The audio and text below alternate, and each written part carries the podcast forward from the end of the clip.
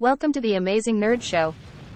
Now uploading Force Kung Fu. Strap in, folks. The nerds have arrived, bringing you the ultimate nerd podcast. Nerds, the worlds of gaming, horror, TV, and film have collided right here. This will be your finest hour. Hey, this is Christian, Hey, this is Damon.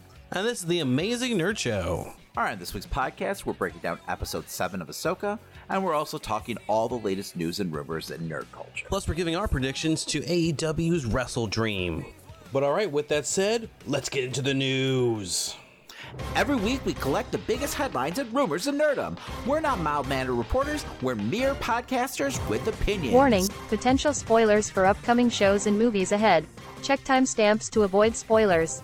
You have been warned. All right, up first this week, the writer's strike is officially over. Well, it seems that the near five month writer's strike may have finally come to an end as Deadline reports on the final agreement between the WGA and the AMPTP, which terms for the agreement are to last for the next three years until May 1st, 2026. Some of the details reported by Deadline feature, you know, huge new residual agreements for, you know, stream projects that will begin on any project released after January 1st. They also negotiated pay raises equal to that of the Directors Guild of you know, about 5%. They also put in place minimum employed writers requirements for series with, you know, three writers getting 10 consecutive weeks of employment for pre-greenlit series and then 20 weeks for post-greenlit development guaranteeing job security here. These changes will begin even sooner, starting in December 1st. And with that, attention then moves to SAG AFTRA, as SAG has announced that they are going to, you know, to the bargaining table here with AMPTP this upcoming Monday on October 2nd. Disney CEO Bob Iger, of course, this past week was quoted, you know, with a bunch of bullshit about respecting the creative community, saying it's his fervent hope to quickly find solutions to the issues that have kept them apart these past few months, and that he is personally committed to working to achieve this result. Whatever, Bob. Um, I'm sure he's had to change his tune since, you know, the strike is now finally taking a toll on the big studios financially. Uh, I'm glad that the writers were able to get a deal done. It's from the sound of things, you know, everyone's pretty happy with what they got. Uh, now, hopefully, you know, the actors can do the same. But anyway, moving on to a show that was definitely affected by the strike, um, at least release wise. We've got an update for the MCU's upcoming Echo series. Disney Marvel dropped a new synopsis for Echo that reads Marvel Studios presents Echo, in which Maya Lopez struggles to reconnect with her Native American roots while balancing aspirations tied to a life of crime as successor to the, you know, brutal legacy of Wilson Fisk, aka Kingpin. In the first episode, we are introduced to Maya Lopez and her struggles. Along with this, some rumors were actually surfaced this week from, you know, industry insider Can We Get Some Toast, claiming the series has gone from a six episode count now to a five episode count, as one episode was removed due to pacing issues. The series is set to drop sometime in early 2024, with most predicting January. And I believe this is going to be a release where they just drop all the episodes all at once. Um, they're doing it kind of like Netflix style, which is a lot different than you know the typical Disney Plus show. Uh, which I mean, it'll be a cool experiment, I guess. Uh, with that being said, I- I'm wondering like if the episode was just cut all together, or if they took like what they shot for the episode and just kind of edited in, w- you know, and put it throughout the other episodes. You know what I'm Yeah. saying? I would I would hope that as well. Like if it's just a pacing issue, then you just fix it so that it you know works within what other episodes you have. Yeah, I would hope so. Where they just take what's important from the episode, um, and just kind of intertwine it within the other episodes. Well, sticking with Marvel, looks like we've got new details about Sentry's possible role in the MCU. Can we get some toast? Brought rumors of Steve Yeun playing Sentry in the MCU, being that he will appear as part of the Thunderbolts team for the first two acts of that film, but then will be ripped away for unknown reasons. On top of that, Can we get some toast? Claimed, you know, Yeun will be made to look comic book accurate with blonde hair, a giant S, and all. Thunderbolts is still scheduled for a December 20th, 2024 release. So I'm not gonna lie, uh, I totally forgot Steven Yeun was actually playing Sentry. Uh, I'm really looking forward to this. Uh, you know, if done right, the Sentry could be pretty fucking awesome. The problem is the comic books have never really done him right. Uh, besides his origin story, which I will say I, I thought was a fantastic series. Uh, I definitely recommend checking it out. Uh, but after that, everything that Bendis did, you know, introducing him into like the Marvel Universe proper and the new Avengers and everything like that, has just been kind of a mess. Um, but there's a lot of meat on the bone with this character, uh, especially bringing him into the MCU. So, you know, there's potential for some great storylines. Um, I'm just wondering, you know, big picture wise, how he's going to kind of figure into like their plans. Because if he's just going to be, you know, part of the first two acts of the film, my guess is they're saving him for something else down the line. I mean, obviously, I could see him showing up in Secret Wars and he'd be a huge wild card. I mean, like I said, I, am looking forward to this. Um, I'm just a little disappointed that they didn't choose to go the Disney Plus route when it comes to his origin story.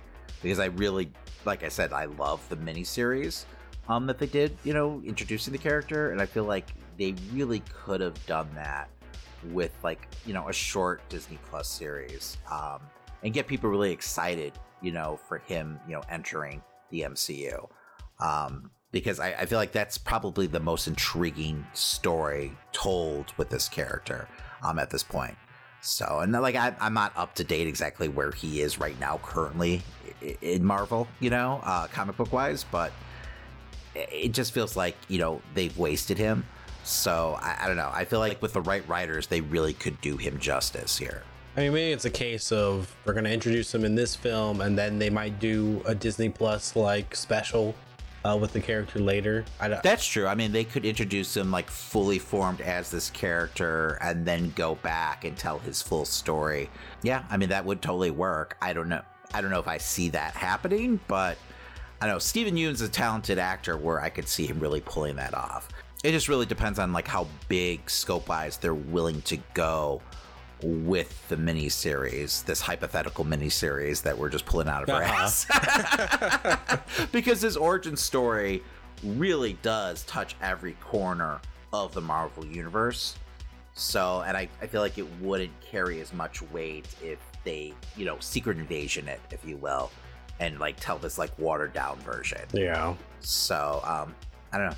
We'll just have to wait and see it. This just in as of editing the show, since the WGA strike has ended, deadline sources claim Marvel is trying to set up the most lucrative jobs in the industry right now, with further rumors claiming one said job could be writing on the first ever MCU X Men film.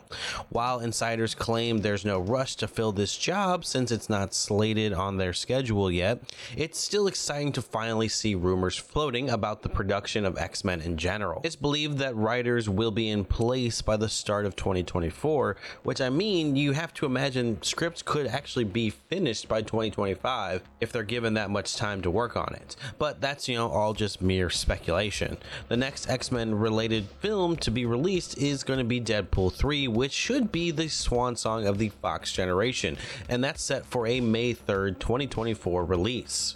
All right, well, moving on to the DC side of things, it looks like James Gunn has confirmed the three stars that will continue their roles in the new DCU. James Gunn took to the internet to clarify some things going on with the DCU as he made it clear that nothing is fully canon until Creatures Commandos airs next year, as that will be the first official DCU project to air.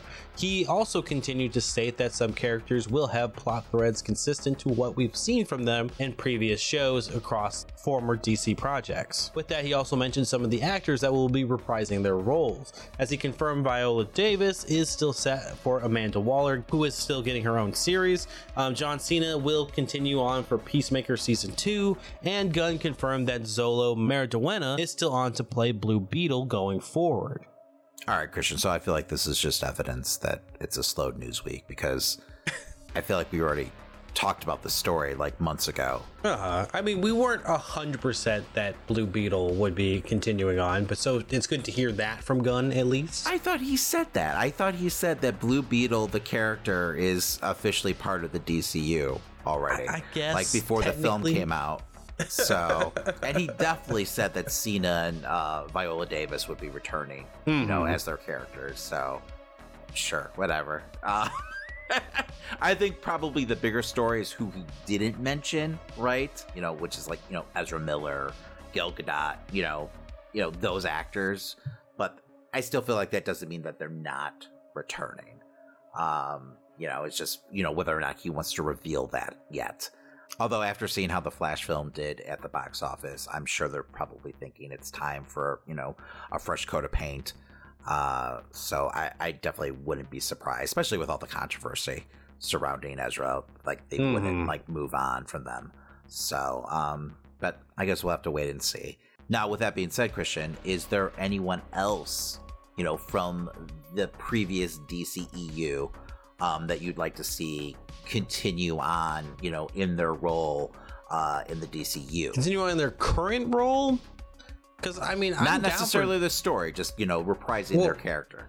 Yeah, I understand. I, I, I mean, I'm down for Jason Momoa to take on another role uh, in in the next DCU, but I don't know if I need him back as Aquaman. I'd be down for um, Margot Robbie to continue on as Harley. Yeah, I, I, have no problem that. with that. Trying to think if there's anyone else. Uh, um, I mean, I liked most of the uh, the cast from the Suicide Squad, so I had no problem with that. Yeah, no, hundred percent. Like what? What's her name? Ratcatcher. Mm-hmm. Ratcatcher Right, two, two, right, yeah. yeah, I'd be fine with them. You know, bringing back who was you know left alive at the end of Suicide Squad. You know, that's totally fine with me. And honestly, like that film was kind of operating outside of the DCU uh, continuity anyway, right? yeah, to begin with. hmm Yeah, technically. So I'm cool with that. Um, you know, I'm, I'm sure he probably doesn't want to come out and say, "Oh no, you know, Suicide Squad is actually the you know the the first DCU film," but because that would just seem arrogant. But um, because I can't imagine them changing much to the Peacemaker series, No, You that know, has to stay the same. right? Like storyline wise, you're not gonna all of a sudden like start from square one. Um, you know, because they set up some major things, you know, in that first season at the end. So I don't know. Um, uh, I honestly would be fine with uh, Gal Gadot. Gal Gadot. I always get her name wrong. Um, returning as Wonder Woman though. No, yeah. I feel like she's great as the character, and I'm not holding like you know Wonder Woman eighty four against her. no, so- that wasn't her fault. Yeah, exactly. That's just a horrible script. but yeah, I mean, besides like you know Margot and Gal and maybe Jason as Lobo, Uh-huh. like I think it's fine to start fresh. Like you know, I'm sure they don't want to cause any confusion continuity wise and everything like that. But at this at this point, I feel like it's almost too late too. So, but I mean, also, I mean, casual fans aren't like as deep in the weeds as we are. So Mhm. I feel like sometimes that's just overstated. You know, people just want to come and show up to the theater and you know see a good film. You know, and that's it. As long as they're entertained, you know, they're satisfied when they walk out. You know, speaking of Lobo, if Gunn doesn't do that film, I, I feel like they should keep uh, James Wan working with Momoa. I think that would be fun to have him underneath for yeah, Lobo. But I just feel like James Gunn has to direct that movie if they're going to do it because that's just the perfect fit, you know, for his Uh-huh. style and everything like that. So I mean, I, I feel like Gunn is a horror kid at heart, and he would just bask in you know the gore of it all. Like if they do a, a Lobo film like proper, Mm-hmm. which in my mind is just like this, you know, bloody, gory space farce. Um, so here's to hoping. Another DC story we got this week, and it came after recording, was uh, for Superman Legacy, as many wondered if Superman Legacy would remain on track for filming and its release date. However, Variety's sources claim filming may have actually been delayed into late spring instead of its early 2024 production date. Um, scripting for the film has, of course, already been finished by Gunn himself, so they may be just waiting to see what happens with SAG at this point, but a delay really isn't all that surprising given the circumstances of the strikes. Superman Legacy is supposed to be coming out July 11th, 2025. Well, tis the season because last but not least, it looks like we've got some news on the future of the Halloween franchise. With the end of David Gordon Green's trilogy of Halloween films, the property returns to the hands of the I think Akkad family is how you pronounce that, and Trancas International Films, who Bloody Disgusting report are shopping around for a new home for Michael Myers. While Miramax co-owns the film rights, Trancas International owns the TV rights exclusively. And per Bloody Disgusting, a massive bidding war is going on for the TV and streaming rights right now. It seems Miramax and A24 are actually at war over these rights, with A24 possibly outbidding Miramax right now, which would put both Michael and Jason under their wing as they are currently working on a Crystal Lake series, which is based off the Friday the 13th films for Peacock. So when this story was first reported, uh, that they were shopping around, I guess, just the TV rights to you know the Halloween franchise. Like the first studio that popped in my mind was A24 because you know pretty much everything they do horror wise, you know, in my mind has been gold. Um, mm. And I feel like that'd be a great way to get the stench of the last three films off of the franchise. So then when it came out that, you know, A24 was actually in the running and bidding for the rights, um, I got super excited. Now, when it comes to the idea of a Halloween series, I will say I'm a little nervous because I feel like what the franchise really needs right now is to start back from, you know, square one um, and go bare bones and really give us something in the vein of Carpenter's original film. I mean, just go back to what made that film work in the first place, which is all about, like, you know, slow burn, you know, tension and suspense, and, you know, Michael just being this force of evil that just happens upon this group of friends. Um, you know, and you're not dealing with all the lore of, you know, him being tied to Jamie and everything like that. Mm-hmm. Um, because I feel like that's when the franchise starts to get bogged down. But with the idea of this being a series, I feel like they're going to do the exact opposite, and they're going to go and take a just a deep dive into all of the Halloween lore, you know, and we're going to get, you know, not like, you know, Rob Zombie's version of Halloween where we see like, you know, Michael Myers as a child, at least I hope not. Mm-hmm. But, you know, we're going to really get heavy into like, you know, the Laurie Strode of it all. Um, you know, where she's going to be like the main character and I don't know. Like it'll, I'll be, I'll be curious to see where they take the story, but at the same time, it's just not what I was looking for. But that doesn't mean it's not going to win me over, obviously. So, um, at, at, the same time, though, it's it's A twenty four, and they get away with doing kind of like I feel like if anyone could do it, it's A twenty four could do a simplistic, you know, he's just there to kill. He's just evil incarnate. I but feel like you, you could get away with that. Series like that, though. You have my these thing. kids that are like, they want to know why this guy's doing it, who's doing it, like what's the mystery behind it, and then they just talk to Doctor Loomis, and he's like, no, he's just fucking evil, and that's just kind of the and then that's the, the whole gist. series. well, you're, I mean, you're there for the the kills, right? You're there for Well, the, the like- victim of the week. but uh, I'm, when I'm thinking series, I'm not thinking mini series. I'm thinking like an actual like ongoing Uh-huh. with like multiple seasons. So I mean, are you just having him return every Halloween and just murdering more kids, and that's it? yeah. I'm down for it. I just don't know if everyone else.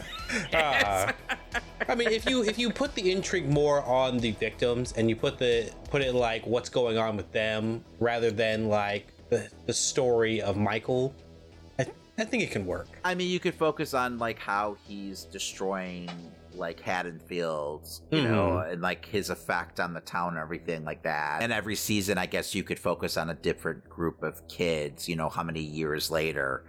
Um, I guess you could go that route. I just feel like they're going to be tempted to kind of go like the legend of Michael Myers route Oh, and really, absolutely. you know, you know, like I said, give us like one protagonist that we're following throughout, you know, which for some would have to be Laurie Strode. I mean, I'm not completely opposed to that. I think just after the last, you know, trilogy, I'm just kind of like Laurie Strode out.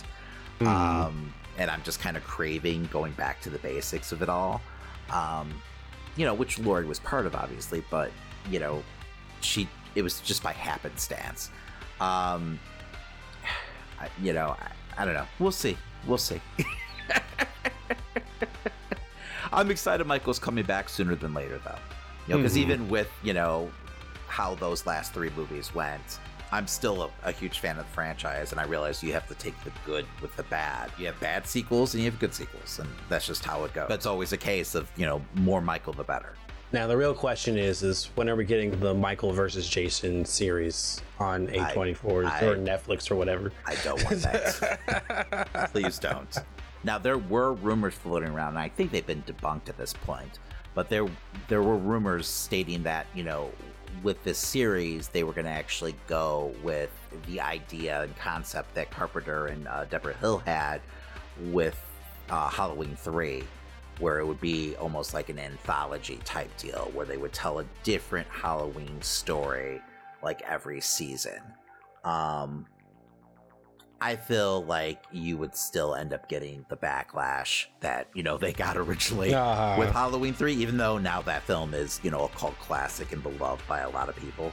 Um, I think people would still be you know craving Michael at the end of the day, though. And then it's like at that point, probably name it something else. You know, if they're if everyone's just gonna bring out like, why is Michael not in that? And then is it is it just gonna be American Horror Story at at that point? Well, and that's the difference is nowadays there's so many series, like so many Ah. different horror series out there, like you know anthology series especially. Like I feel like it it, it wouldn't be doing anything unique and different.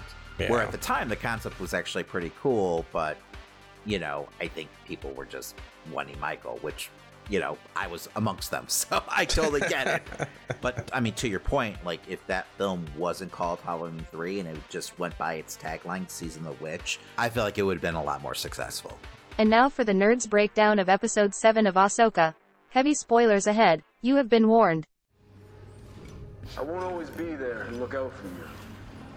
If we get separated or something happens, you need to be able to make it on your own. Don't be afraid. Just remember what I taught you and trust your instincts.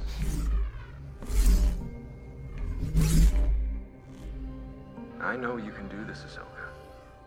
This week's episode begins with Hera standing trial for running off to Seatos against the Council's demands. Hera claims she was doing what she had to do to protect the New Republic, but Senator Xiono leads the charge against Hera being allowed to even, you know, hold her rank. Even with numerous witnesses, Xiono argues if Hera's story is even true, you know, considering the absurdity of, you know, space whales and Jedi controlling them. Um, he is also quick to rally against the, you know, term Imperial remnants and believes people like Morgan Elsbeth and even, you know, Moff Gideon are working alone. So man, this Senator Xiono character is just the fucking worst. Um, apparently, he is actually in the Resistance animated show. Um, Oh, okay. That takes Never place. yeah, I think it. Me neither. Uh, which I guess takes place. I think between Force Awakens and Last Jedi. Um, I think he's related to like the main character somehow. So, and he's pretty awful in that show also. But yeah, just his smug ass attitude. I just wanted Hera to fucking belt the dude. Now, was that Christian's top 10 favorite Admiral Ackbar sitting next to them? Honestly, I didn't even notice. I was, I was lost in the scene. Make me sick. That's supposed to be one of your favorite characters of all time, Christian, and you didn't even notice him sitting there. There, there's a lot of his race because they all helped the rebellion His so much. looks identical, though. Well, I'm, surprised they didn't have him say anything. He's such a you know influ- influential character in I- Star Wars. I can't believe you didn't pop when you saw him. Like, what? I'm guessing it wasn't though, because I mean, I would think that his name would show up in the credits, right? Uh-huh. You know, like and like no one, I haven't seen any posts about it. I didn't look myself, obviously. So, um, but yeah, yeah, that that did stand out to me. When Xiono moves, you know, for Hera to actually be court-martialed, C-3PO arrived in Leia's stead with a data transcript claiming that Leia actually gave Hera permission to go on this mission. It seems Xiono actually had gone behind her back to vote against a mission happening altogether, even though Leia is technically in control of all of the military. So while you didn't apparently pop for Ackbar, I totally popped for C3PO like a three year old when he showed up on screen. Um, you know, even though we've seen him plenty over the years, I just wasn't expecting to see him here. And the fact that he was delivering a message, you know, putting Xiono in his place from Leia just made it even more sweeter. I don't know why I got completely confused by the timeline for some reason because I was expecting him to have a red arm and he didn't have it, but I'm assuming this is before that anyway. Yeah. Because that's that happens. I, I think they actually told that story in one of the comics. Um, because that I think that takes place on a mission before right before Force Awakens. I could be wrong, but I, I think that's timeline wise how that worked. So it was and I think it's like it was like some droid sacrificed himself to say to save uh, C3PO or something like that. I mean, don't quote me on that because I could be completely wrong because obviously I didn't read the story myself. I think he actually like has the droid's arm or something. That's Oh, the, okay. that's the red arm. So, uh, but like I said, I could be pulling that straight out of my ass. So After thanking C3PO, Hera speaks with Mon Mothma, who, you know, knows Leia didn't actually organize this, you know, mission. But Hera may have actually convinced her to go along with this plan post, you know, mission, you know, to cover her. Even so, Mon Mothma is really more concerned with the return of Thrawn, asking how likely is it that he will make a return, which Hera simply, you know, states, be prepared for the worst. like I'm glad that this scene shows that Hera has some clout in the New Republic. Um, you know, you know, with at least Leia. But like, I feel like she should have had like this clout with Mon Mothma. Like this, you know, Mon Mothma should have been pulling these strings for her too, hmm. because like she she was there with Hera, you know, and plenty of episodes, you know, during Rebels. So she knows everything that like Hera has gone through, you know, for the rebellion and everything like that. So I don't know. It is what it is, though. Yeah, I mean, Mon Mothma's a politician at the end of the day, I guess. So it is what Yeah, it is. one that's like almost considered selling her daughter for the betterment of the cause. But I mean, that's just. we don't know how that all played out yet. but yes, that's kind of the note they end on with, you know, the 1st season of Andor. Listen, she was about to join a cult anyway. It is what it Uh, is. sure. Joining Ahsoka in her training room, we find her listening to a hologram of Anakin's teachings. Ahsoka tells Huyang of how Anakin made about 20 or more of these recordings for her when she was away, and that this was kind of the last one of them before his turn. I thought this was a great scene. Uh, I'm glad that we got a little more Anakin. Um, I think this went a long way to really show the relationship that these two had, um, you know, in the past, and how much Anakin still actually means to Ahsoka. I mean, the fact that she still uses all these videos, you know, tells you that.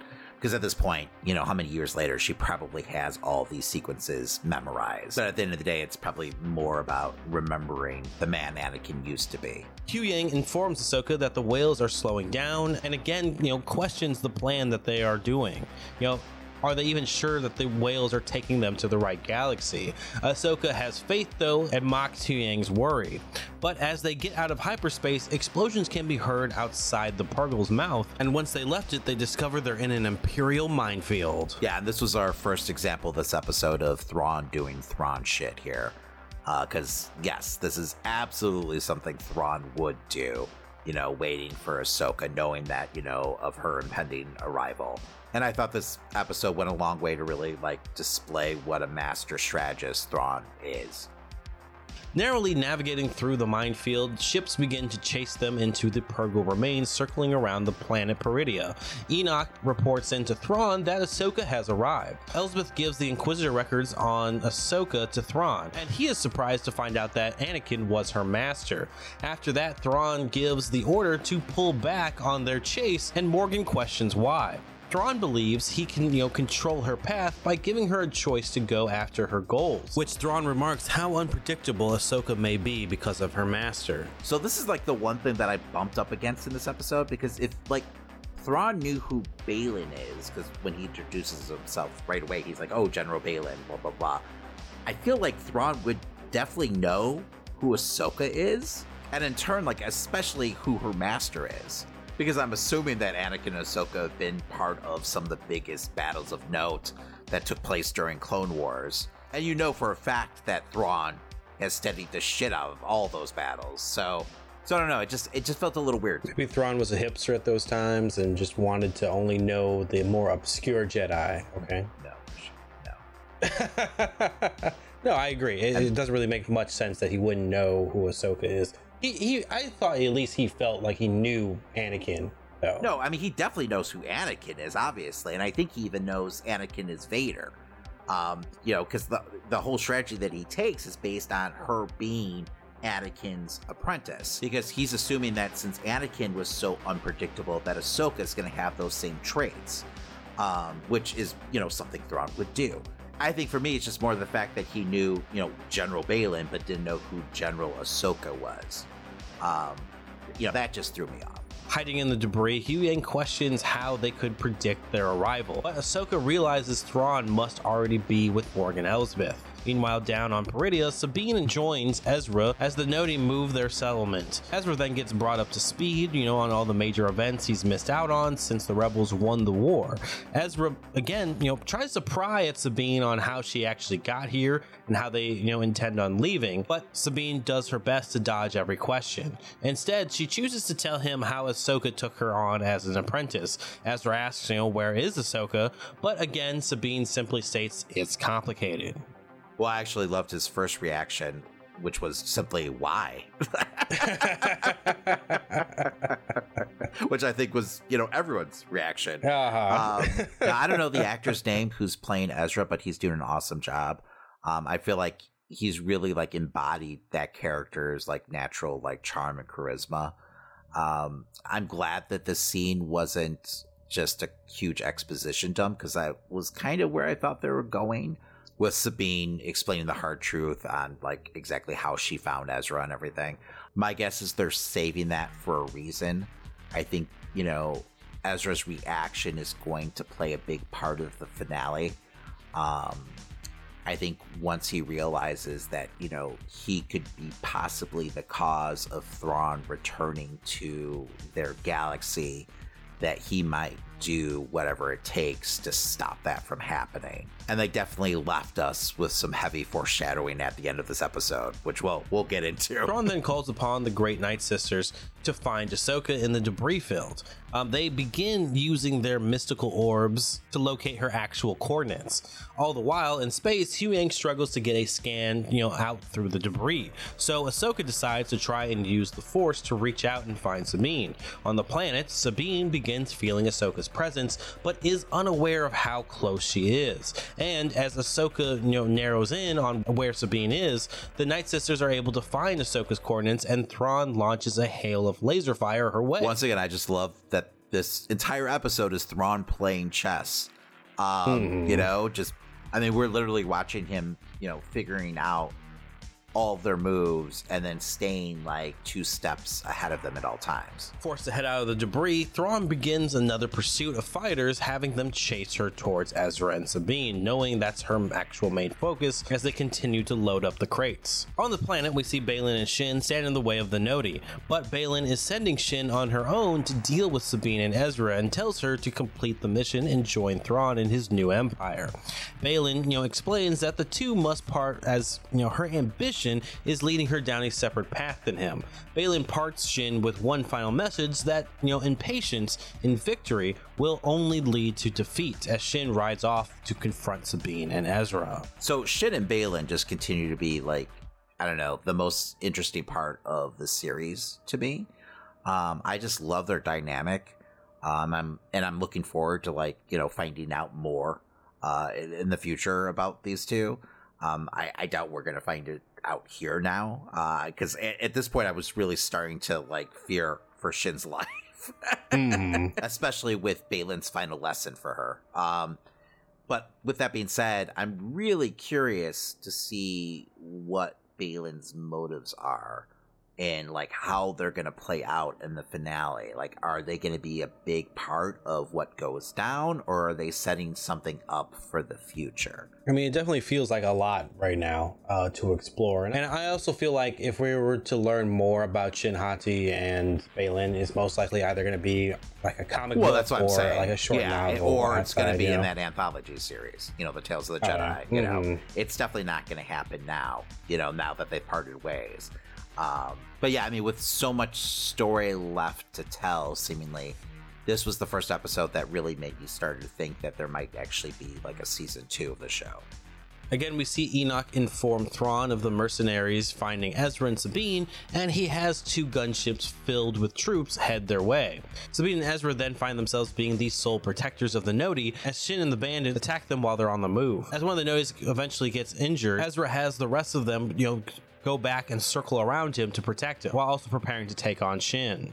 Yeah, like you could tell by all the different formations and all their maneuvering that this is definitely not the first time that they've had to outrun someone chasing them. Um, and I'm I'm sure that's a big part of their survival. Um, a lot of people have been kind of complaining about the fact that like Thrawn and Ezra, like speaking of which, I've heard a lot of people complaining about the fact that like Thrawn wouldn't know where Ezra is on the planet. Um, I think that might not be the case. I feel like Thrawn might know where Ezra is, but he just might not care. You know, I mean, I mean, Thrawn isn't your typical villain. Like, he doesn't give a shit about revenge. I mean, we see it in this episode. Like, he's all about like saving resources.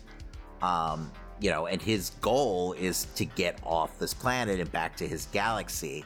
So if he doesn't think like, you know, killing Ezra is going to help him do that, then he's not going to give a shit about it. So if he doesn't think getting rid of Ezra is going to help him, you know, you know, reach those goals, then he's not going to invest in like hunting him down. Mm-hmm. Especially in a time where he has such limited resources and like it just doesn't play to his strengths. You know? Exactly, exactly. Now, if he thought Ezra might get in his way, yeah, he might, you know, get Yeah. rid of him.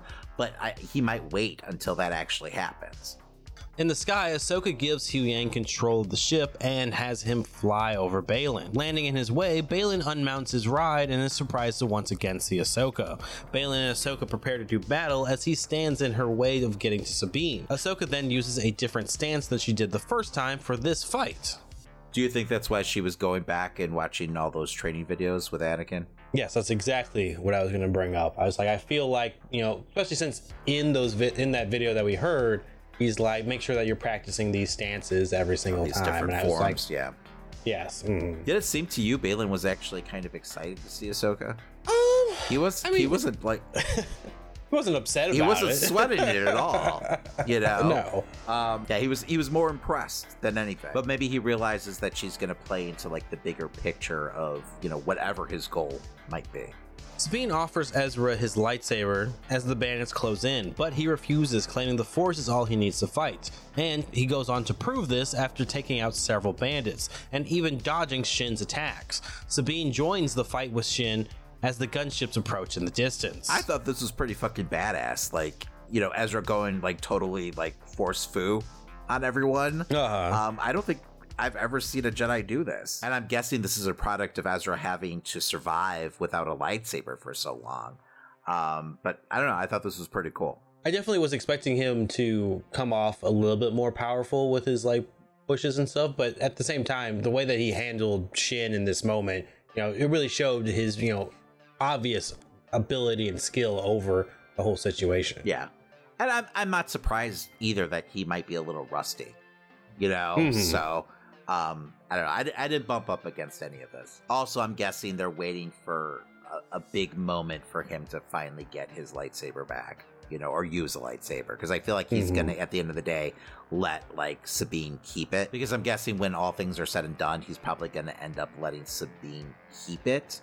Um, and you know, if he makes it out of this series, you know, build his own, which I know you'll you know love to see. They won't give it to me. They never do. You don't know, they might. Baylan and Ahsoka then go to blows, but this time Ahsoka nearly gets the best of Baylan as he blocks a killing blow. Baylan claims, you know, she cannot defeat him, but Ahsoka had no plans to as Huyang drops flares on their location, giving Ahsoka time to steal his steed and make an escape towards Sabine, which Baylan sees her right off and chooses not to head in that same direction as he remains on his own path. Man, where the fuck is he going? they really gave you no hint whatsoever this episode, right? Not at all. That's why I'm wondering, like, if this is going to be more of a big picture thing. You know, if this is something that we're going to see play out in, like, maybe Filoni's upcoming, you know, Star Wars film. Um, you know, if he's setting things up for, you know, somewhere down the line with Baylan. I mean, I hope we at least get a glimpse of what he's doing by the end of I, the well, I'm season. get, we're gonna see a glimpse. That would be really anticlimactic if we don't. But like, if he just rides off and that's it. Um, but yeah, we're gonna see a glimpse. I'm just wondering if they're gonna end up teasing some unforeseen threat. If that's the case, it's just obviously unfortunate. Without Ray Stevenson, they're gonna have to try to write around, you know, Baylan Mhm. um, or perhaps recast the role. I mean, if he does make it out of this series, uh, but Stevenson's just been amazing. He really has. I mean, like I said before, this is one like my favorite characters of the series. So, um, probably th- one of the characters I'm most invested in right now. And that says a lot because I mean these other characters have been around for a long time and are some huge fan favorites. Thrawn, watching the gunships approach via hologram, notices Baylan is not amongst the fight. Meanwhile, Shin, while able to, you know, actually overpower overpower Sabine, is stopped by Ezra. Once the troopers circle them, Ezra attempts to actually talk to Shin into making them prisoners, but Shin just simply tells them to fire. Ahsoka, though, arrives just in the nick of time, force pushing several troopers. As the battle continues, Thrawn watches on as his numbers dwindle and decides to send the retreat order. But Thrawn still doesn't view this moment as a failure, as he has cost Ahsoka valuable time in stopping them from leaving, as he shows Morgan that the ship is nearly done loading up its cargo for the Night Sisters. Once again, Thrawn doing Thrawn shit. Like, this makes perfect sense, you know, for him. Uh, you know, like, you know, yeah, that they could have this battle. It doesn't you know matter because in the long run i'm going to get off this planet and i'm going to win the war i mean my guess in the long run is Baylan's going to end up being the wild card that's going to kind of throw a wrench in all of Thrawn's plans. I mean, how or why, I have no fucking clue, but I still feel like things aren't going to end well for our heroes, you know? While Shin tries to fight Ahsoka, Sabine, and Ezra, she realizes her troops are retreating. Left alone to face Ahsoka, Ahsoka actually reaches her hand out and proposes that she can actually help Shin, but Shin decides to run away instead. Speaking of Shin, like if my theory about Baylan, you know, getting in Thrawn's way um, in the finale is true, like I'm wondering if, you know, Shin will end up standing with Thrawn or if she'll, you know, side with Baylan. I'm guessing if that happens, she'll turn on Baylan, and maybe that's why he decided to part ways with her. You know, knowing you know her ambitions. Um, but I don't know. It'll be cool to see how that all plays out. But you think that she would stick with Thrawn um, through and through? Yes. Because I don't know. I could see her, you know, taking this moment of Thrawn just left my ass here uh, as an opportunity. Because I mean, she didn't get the call to come back. You know, only the troopers did so she had to ride her way. That's back. true. Um, but she also could be harboring some resentment towards Baylan for just leaving her too. Yeah, just dipping. Yeah. Ahsoka then turns to Ezra to give him a big hug, you know, excited to be finally be reunited with him. Sabine remarks, I thought you were dead, much to Ezra's surprise. But as Huyang lands Sabine's ship, Ezra exclaims that he has a good feeling he's finally going home as our episode comes to a close. Yeah, this closing line was a little heavy handed. Um, it was like, yeah, yeah, I don't know about that, buddy. that, was the biggest red flag I've we've seen this whole yes. series, and I was just like, "Oh, he's dead."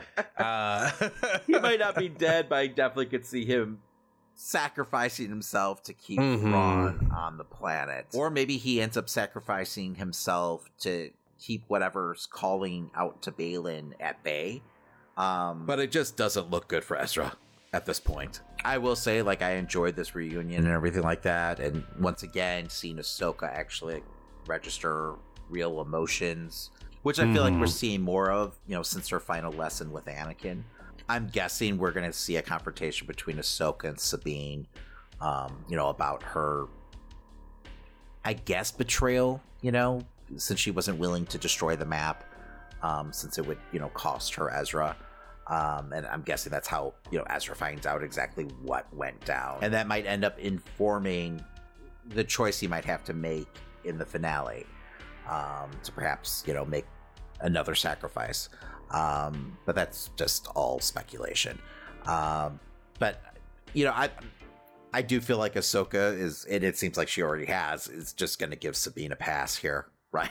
Because uh-huh. we've also seen like Ahsoka throughout Clone Wars kind of make the same choice. I mean, we've seen her multiple times risk it all in the name of saving, you know, someone she cares about throughout the entire series. So it might be a little hypocritical, although I don't know if the stakes have ever been that high, you know, like the fate of the galaxy. But definitely, like, part of the reason why she was driven away from the Order was their rigidness. So I think deep down inside, she's going to empathize with her. Well, exactly. I mean, we j- we already saw her immediately blame herself for that situation. You know, and, and I feel like the words that Huyang told her yeah. probably resonated enough. For Sabine, that was the only choice, right? I'm obviously paraphrasing, but, you know, that was the gist of it. So now, with all that being said, we got what episode left? We're at the finale. It does once again feel like we've got a lot of story Yes. left, though. Feels like I got a movie to watch next week, you know? But I will say they've done a pretty good job pacing wise with this series so far. Mhm. So let's see if they can stick the landing. Um, and pretty much like every single one of these episodes have been like 45 to 50 minutes long. So they've got a decent amount of time. Um, and I'm still not quite sure if this story is going to end here. Like, I feel like this is all going to play out in either Filoni's film and probably even maybe a little with whatever's going on with The Mandalorian, um, or perhaps a second season because we haven't heard like for sure this is like a one and done type deal with Ahsoka. So I wouldn't be surprised if we still have more Ahsoka on the horizon. I feel like the only reason I don't see a second season right now is just because, like, even with Andor, they announced that stuff really early.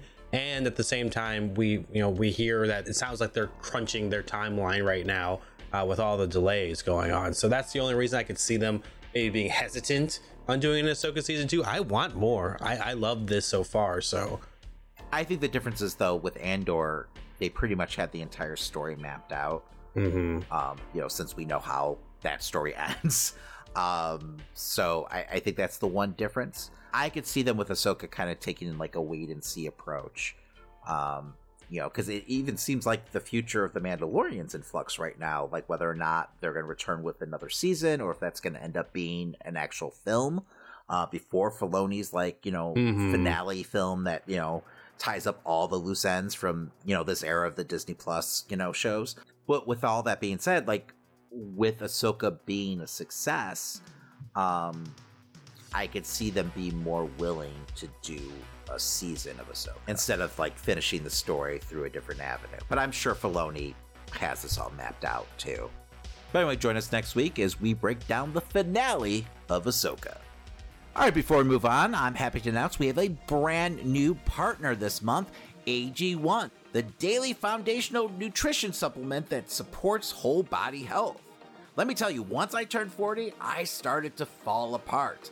So I was literally trying everything to help me hold it together. But I was getting tired of taking so many supplements and I wanted a single solution that supports my entire body and covers my nutritional bases every day. I wanted better gut health, a boost in energy, and immune system support. But I hated taking vitamins every single day and I wanted a supplement that actually tasted great. And that's when I discovered AG1. I've started drinking AG1 every morning before starting my day, and it genuinely feels like I'm doing something good for my body, especially as a gamer trying to be more active. It feels like I'm finally giving my body the nutrition it craves. Plus, I've found it difficult trying to keep up with other routines due to them having several different products involved. But AG1 replaces your multivitamin, probiotic, and more in one simple drinkable habit. Since I've been drinking AG1, I've noticed an overall feeling of health.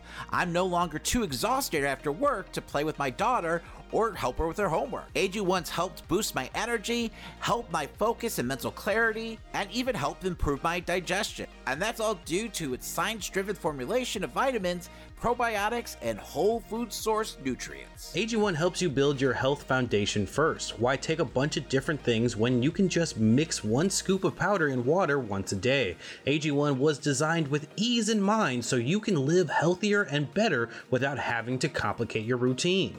And what I love about AG1 is that it's delivered to me every month, so it's been super easy to make it a daily habit. I also get the single serving AG1 travel packs, so I never have to miss a day. I just mix the powder into ice cold water and drink it first thing every morning, and that's it. With AG1, taking good care of your body every day is really that simple. If you want to take ownership of your health, try AG1 and get a free one year supply of vitamin D and five free AG1 travel packs with your first purchase. All you have to do is head over to drinkag1.com slash nerdshow. Once again, to get a free one-year supply of vitamin D and five free AG1 travel packs with your first purchase, all you have to do is go to drinkag1.com slash nerdshow.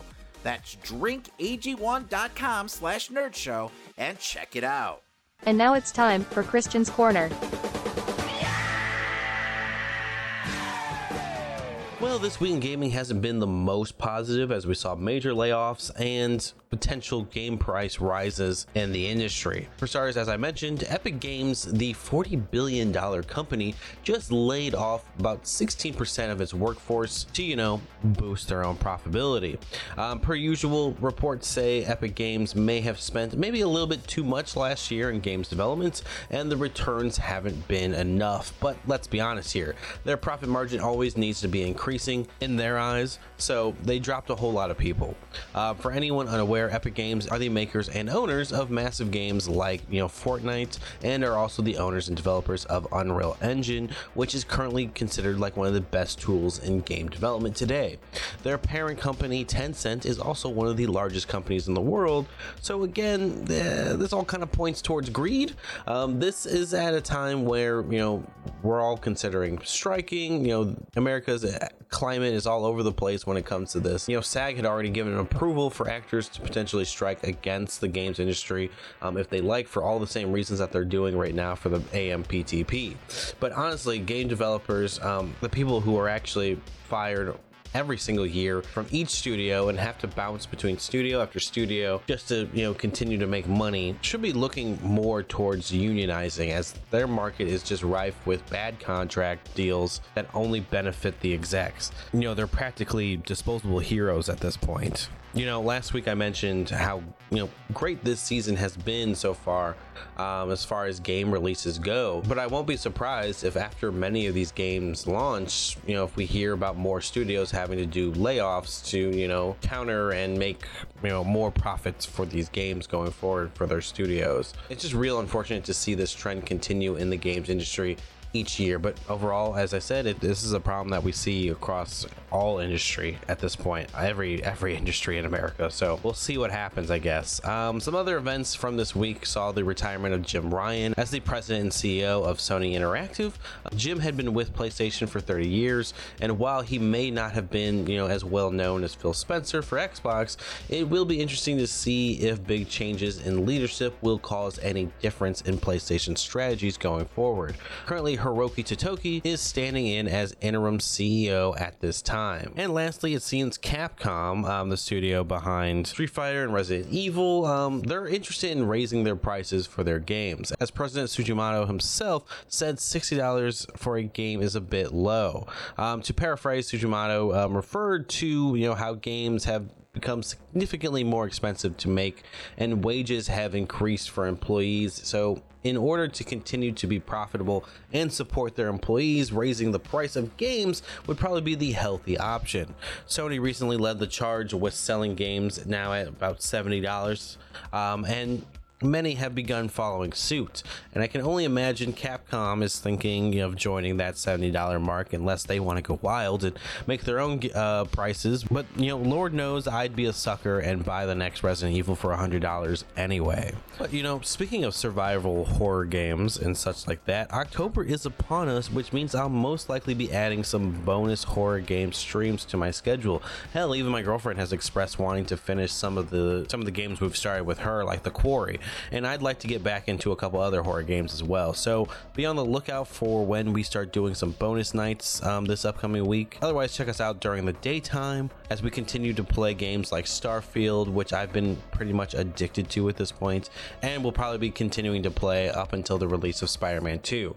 Uh, we're live on Twitch every single weekend, so make sure to check out the Amazing Nerd Show live on Twitch, and also make sure to check out at and also make sure to check out at Amazing Nerd Live for stream updates on Twitter or X or whatever the fuck it's called now. Uh, but for now, let's move on to some wrestling.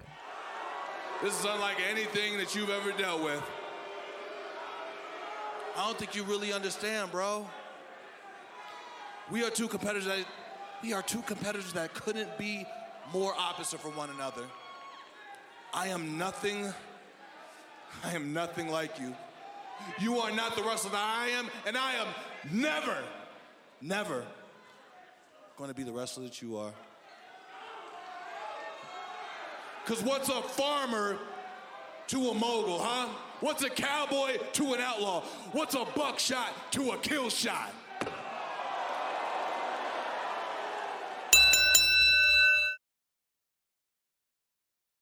All right, Christian. So this upcoming weekend, we've got AEW's Wrestle Dream, uh, a first time ever pay per view. Uh, you know, seemingly part of their new pay per view format, uh, which is going to be, from the rumors, at least eight to twelve pay per views per year.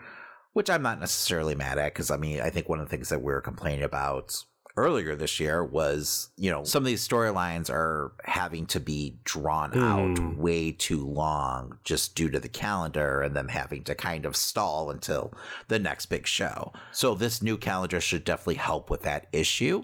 Um, hopefully. Uh, but I will say so far so good because I do feel like even with such a short, like small window in between events, I feel like they've done a great job of building up this card. Like every match has some sort of story or some sort of stakes attached to it. But anyway, with the pay per view upon us, we're going to go ahead and do our traditional predictions. But we're going to go ahead and do this lightning round style since Christian's about to pass out on me. I'm not Uh, fine. I've been watching you throughout the the Ahsoka breakdown. Don't give me that bullshit. I know that look in your eye, Christian. And honestly, I'm 15 minutes away from having that look myself, so it's okay. I Uh, just don't think we know what lightning round means whenever we do these. Well, I don't. It's always my fault because I end up going a little granular. So it is what it is. But I'm gonna do my best here. So let's go ahead and get through this card. well, up first I have Ricky Starks versus Wheeler Yuta. Ricky Starks. Yeah, I think it's obvious that you have to keep you know Ricky Starks' momentum going. But I did enjoy Wheeler Yuta's uh, promo against him uh, in the back. Yes, except for that last line. I forgot what he said, but I was like, you you didn't need to say that at the end. Like he was like, fine then. Like it was like, wait. um, sometimes less is more, Wheeler. But Mhm. um, yeah, Starks has to win here, especially after losing twice to Danielson. I mean, he won in losing though. But yeah, no. Um, do you feel like there's anything to maybe Ricky joining up with the Blackpool Combat Club? I've just never felt like his personality would fit in that, but I mean they've they've done all the beating and blood I- matches that they can do. And one of the big things they say about you know entering the group is you've got to bleed with them, and Starks has Mhm. definitely done that. And then we had the handshake at the end of the match, um, and you know before the match you had Danielson like trying to give Starks a you know Blackpool Combat shirt. Uh, I don't know. I don't know if this is more initiation into the club here. You know, with you know him facing off against Wheeler. Um, we'll see. Up next, I have a fatal four way for a shot at the AEW World Tag Team Championship between the Young Bucks, the Guns, uh, the Lucha Brothers, and Orange Cassidy with Hook. So I'm going to say Orange Cassidy and Hook get the uh, number one contendership, um, future title shop, whatever the hell they're calling it. Um, I will say I'm happy that they're doing this kind of match on the pay per view. Uh, I feel like you know, of late, like all we've been seeing is like battle royal after battle royal to win like a title shot opportunity. Um, which I understand they're just trying to get as many wrestlers on the card as possible Mm-hmm. but this is a nice change of pace. You still are featuring tons of different tag teams, and you know there's stakes involved. So I'm happy with them going this different route, and I'd like to see more of this in the future. Now, I mean, not every pay per view, but maybe like every other pay per view. Ah. Um, I think we're, I'm going to go with the Bang Bang Gang. I'm going to go with the Guns. Uh, getting an opportunity to go up against FTR again. I don't know. I've just seen too much of that feud. So, I mean, it could happen, but I just feel like Hook and Orange are a newer team. Mhm. You know, they just put them together and, you know, they need to do something with Orange. Uh, you know, because I feel like he's getting lost in the shuffle after his like historic, you know, international title run. So, um, yeah, it's something different, right? I figured they would keep Orange off TV for like give him a break and then have him have a big return or something. Well, they ha- I mean, he basically hasn't done anything for a little bit at this point until yeah, but like, he's done like interviews and stuff. I don't know. I just Yeah. figured they'd keep him completely off television. Well, that that hasn't happened. so. No. he's too big of a star at this point, honestly. Mhm. So, but yeah, no, I'm I'm going to go with Hook and Orange. So, All right. Uh, up next, we have Statlander versus Julia Hart for the AEW TBS Championship. Uh, I would like to see Julia Hart actually win the belt here. Um, I, I think it'd be a huge shock. I think it would be a huge upset, but I'm guessing that Statlander's probably going to win. Um, I think it's hilarious that all of a sudden they're talking up like Julia Hart's winning streak like it's been a thing. Mhm. You know, she's something like 27 and 0. Like that's an insane winning streak. Uh, but this is like literally the first week they've even mentioned it. Uh, but I like I've actually enjoyed like the build, the mini build that they've done here because at least they have Julia on TV getting a couple of wins under her belt before challenging for this, you know, title. Because before we've seen that all of a sudden, like, oh, by the way, so and so is getting a title shot because they're, you know, 30 and 0. It's like, Yeah. what? You know, and all those matches take place on Dark and Elevation, right? So at least, you know, they told us about the winning streak, but they also built her up a little on camera, you know, right before the match. Because, yeah, I mean, that win over Willow definitely levels her up. So she feels like a legitimate contender now. Um, I don't know what the fuck they're doing with Willow, but you know that's a conversation for another day.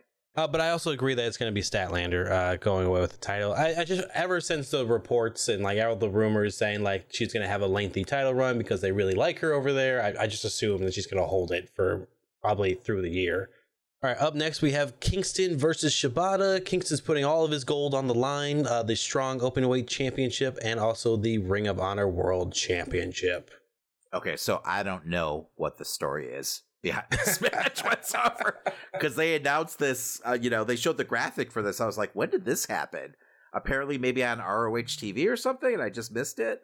Um, it's gonna be a, an awesome match, so I'm excited for it. Um, and all the titles are on the line, right? Eh, wait, is Shibata's title on the line? I know it's only um, Eddie's. Okay, so okay, so both of his titles, but not Mhm. Shibata. Okay, great. Um, yeah, Eddie's gonna win. There's no way he, they're gonna have Yeah. him lose the belts here. I mean, it'd Right. be, it would be crazy to watch Shibata walk around with three titles, but I, I yeah, doubt it. it's just it's just too soon though for Uh, Eddie to lose. So All right, and then we have a two out of three falls match for the AEW TNT Championship between Christian Cage and Darby Allin. man, I have no clue what's gonna happen here. Christian just won the belt, you know, being the fucking creep that he is, pitting Luchasaurus, duping the dinosaur. Mm-hmm. Um, do we see Luchasaurus finally come to his senses and turn on Christian and cost him the match? That's my guess, especially with. I, I keep thinking like Edge is coming soon, so they want to like probably wrap up everything with Darby Allin at this point, and then get the Luchasaurus story through. Yeah, they're in So- Seattle, which is Mhm. you know Darby's hometown. So I definitely feel like Darby's winning the belt here. Um, it'll be a huge moment for him. Um, it's just whether or not you know Edge factors in. Like you know, does Edge actually make an appearance? It's October first. He said that his contract's up at the end of September, so technically he should be free to show up on the show. Um, you know, does he show up? Cost Christian the match? Um, because I don't see him showing up as a heel, right? No. Um, although that'd be interesting, but he's going to get a huge pop, and it's going to be weird if it's in Darby's hometown, who's going to be super over. So it's kind of going against the grain. Um, so Unless if he does show up, Darby. well, no, that's what I'm saying though. I feel like it's going to be going against the grain, attacking Darby Mhm. because they're going to cheer for Edge no matter what. yeah. you know. So I mean, he doesn't have to show up during this match though. He could show up somewhere else on the card Mhm. too. So I, I feel like regardless, Darby's walking away with the title. Um, and maybe this whole union between Luchasaurus and Christian comes to an Yeah, I'm going to agree. Darby Allin is probably going to win this just so that we can move this storyline on. Um, after this, we have the six man tag team match with Chris Jericho teaming up with the Golden Elite going up against the Don Callis family, which is Takeshita, Sammy Guevara, and Will Ospreay. I'm going to say the Callis family gets the win here. I think they need to build up this faction, um, you know, continue to like gain heat, and it will all come to a head, you know, in a rematch between uh, Takeshita and Omega, and you know, perhaps Jericho and you know Guevara. Mm-hmm. With Don Callis above the ring in a shark cage. Yes. Hey, I'm all for it. That's some, you know, 80s goodness right there. Mhm. Yeah, especially since it's a brand new union with Guevara part of it. I I, Yeah. I have to feel like they're gonna win. Yeah, they're definitely going to want to keep their momentum going. Um, and then, you know, we also saw uh, Coda get his ass kicked in Japan, apparently. So Yeah. um, I'm sure that's all going to factor in somehow. Following this, we have a two-on-one handicap match for the Ring of Honor World Tag Team Championship. Um, MJF is going to be going up against the Righteous. So yeah, uh, Adam Cole's unfortunately injured. Uh, Mhm. he broke his ankle in three places and tore some ligaments or something. So he's going to be out for quite a while. Um, a lot of people are questioning the legitimacy of the injury, but from all sources, but according to all sources in the know, it's the real deal. Like the dude is hurt. Now, when Cole announced that he was injured, he was about to relinquish the ROH tag titles, and MJF, you know, stopped him and said, Hey, I didn't wrestle twice in one night for nothing, and I know how much these titles mean to you. So then he turned around and challenged the Righteous to a handicap match, uh, you know, to defend the titles. So, um, now after all this took place, Adam Cole was ushered off by, you know, a screaming Roderick Strong. um, MJF, you know, gave him a pass, and you know, after the little talk on the bow, which we won't get into, you know, he realizes that it's okay that Adam has two friends, so he said, "Okay, go ahead." Um, you know, it was a moment of growth for MJF, but then that was soon ruined when uh, the Bullet Club, you know, made an appearance, namely Jay White, who got in the ring and basically announced that he's, you know, making a run for MJF's world title. Um, they had a decent back and forth. I thought MJF was a little stiff on him. and maybe buried him a little with the whole tofu thing. Uh, but we won't get into that right now. Um, but with all that being said, um, at the end of the show, we witness Jay White getting attacked by a bunch of masked men, um, being led by someone wearing MJF's devil's mask. There's a lot of speculation online that this is possibly the Kingdom and Adam Cole. I think that's what they want you to believe, and that might actually be the truth. But with that being said, I just don't know how that story necessarily plays out now that Adam Cole is injured.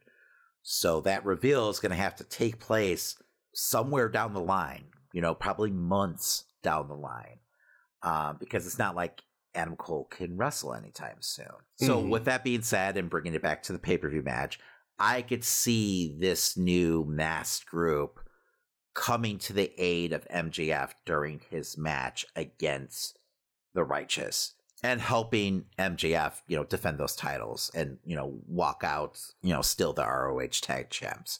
Um, that way you keep on stirring the pot, you keep the storyline going, you don't get a reveal, um, and you can keep on having this happen, you know, for the next couple months. And that way you got people accusing MJF of, you know, orchestrating this, and, you know, MJF could be accusing Adam Cole or Roderick Strong, you know, of being behind this. I mean, just the plot thickens, right? Um, and that way you can kind of stall until Adam Cole is healthy again. Um, but I don't know. I have no clue where they're going with the storyline. I'm guessing, you know, it is actually Adam Cole behind all this um, in the long run. But they just have a lot of time, you know, to build this up. And I don't Mhm. know if it might just end up being too much time and it might, you know, like lose momentum, um, you know, when all is said and done. So that's that's my biggest fear with this.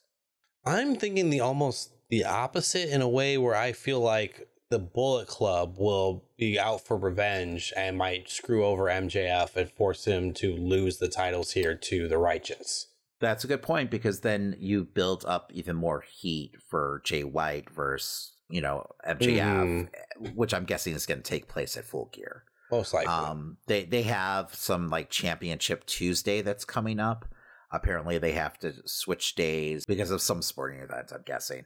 Um, so they're going to be going head to head against NXT. So they're going to have some big matches on that Hmm. show to you know make sure that they end up winning the night because NXT is pretty fucking hot right now, believe it or not, because they keep on taking main roster stars and putting them on the show. Um, So, I mean, maybe they do the first match there. I don't know, but most likely, I feel like it's going to be at full gear. So, yeah, for me, it's the righteous. You're saying MJF. So you're saying righteous walks away with the ROH tag titles yes. due to interference of the Bullet Club.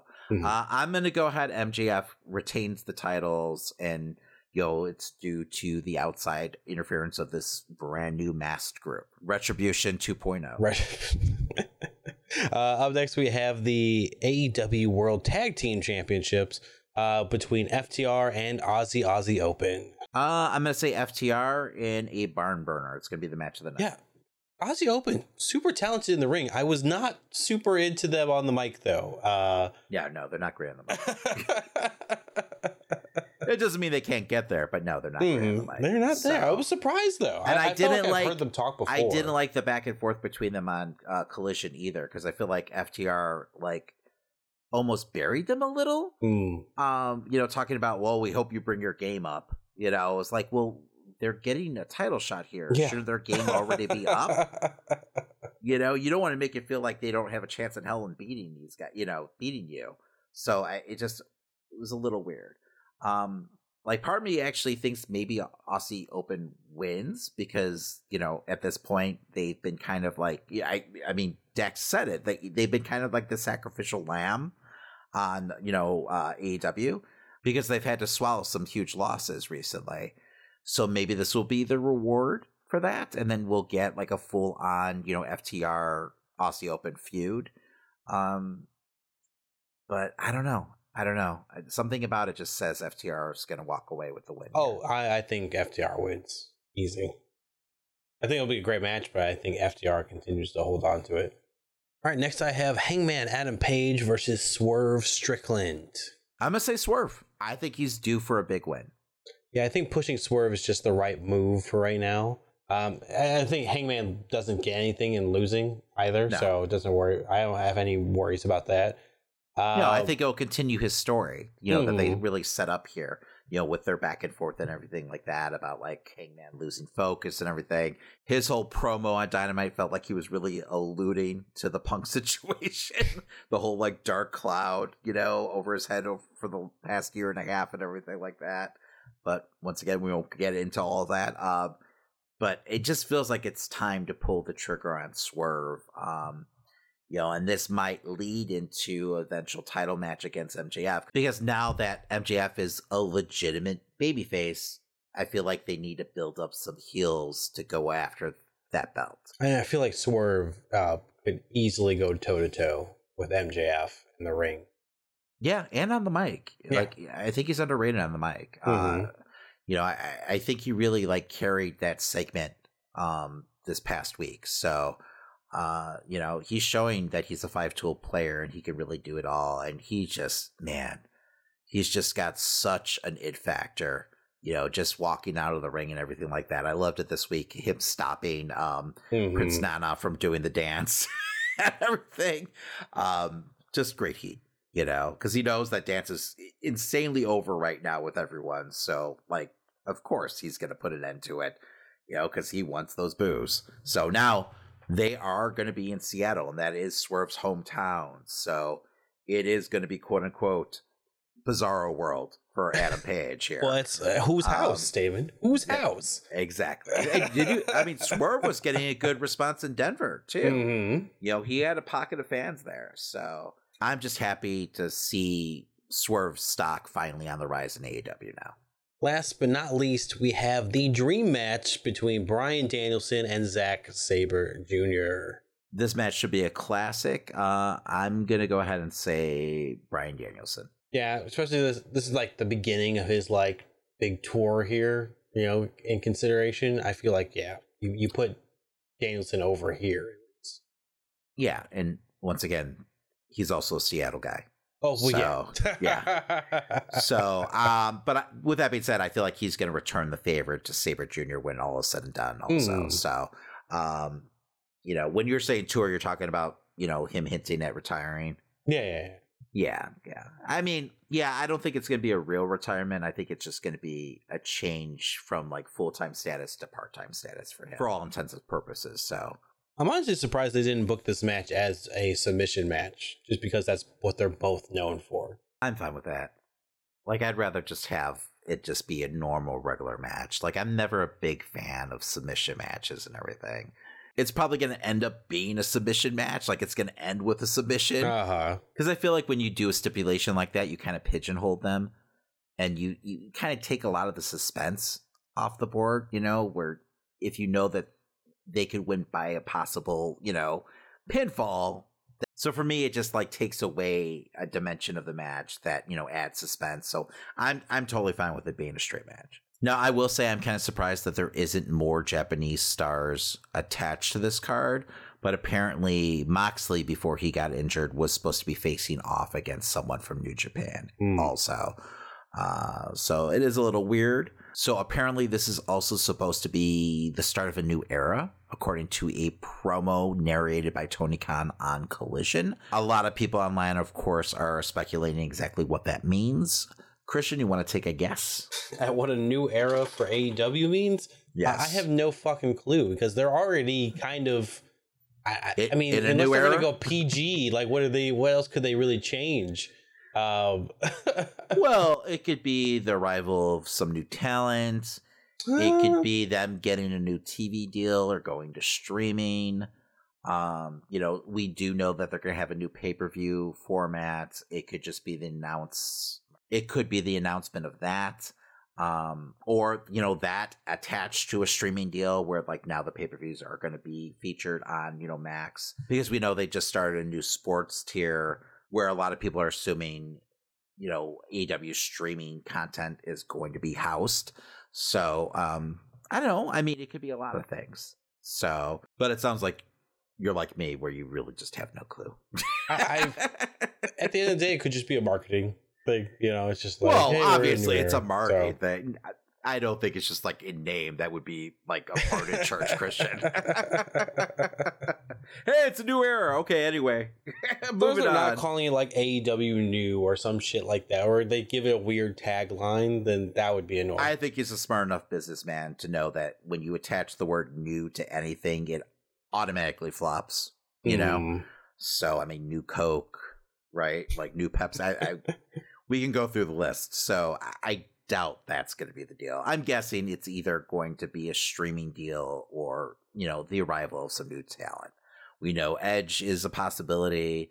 A lot of people are thinking that Mercedes Moné might be making an appearance. But the one thing I'm sure of is Tony's definitely banking on people buying this pay per view to find out. So, um, which we will. So, uh, you know, join us next week as we talk about the aftermath of AEW Wrestle Dream. Well, that does it for this week. As a friendly reminder, make sure to follow us on your favorite podcast platform, and while you're there, leave a five star review. It really helps new listeners to find the podcast and for us to continue to Also, grow. if you like the stories from this week's episode and want to keep up to date with the show, follow us on social media at Amazing Nerd Show or stop by theamazingnerdshow.com. And hey, to support the show further and get additional weekly content, you can subscribe to us now on Patreon. Just follow the link in the show notes. Also, if you want to rep some Nerd Show swag, you can head over to teepublic.com to find t shirts, hoodies, stickers, and more. And if you post what you bought and tag us on social media, we'll send you some additional Nerd Show swag as long as you live in the United States. All right, make sure to join us next week as we talk all the latest news and rumors in nerd culture. And whatever's going on in the world of wrestling. My name's Christian, And my name's David. and that was The Amazing Nerd Show.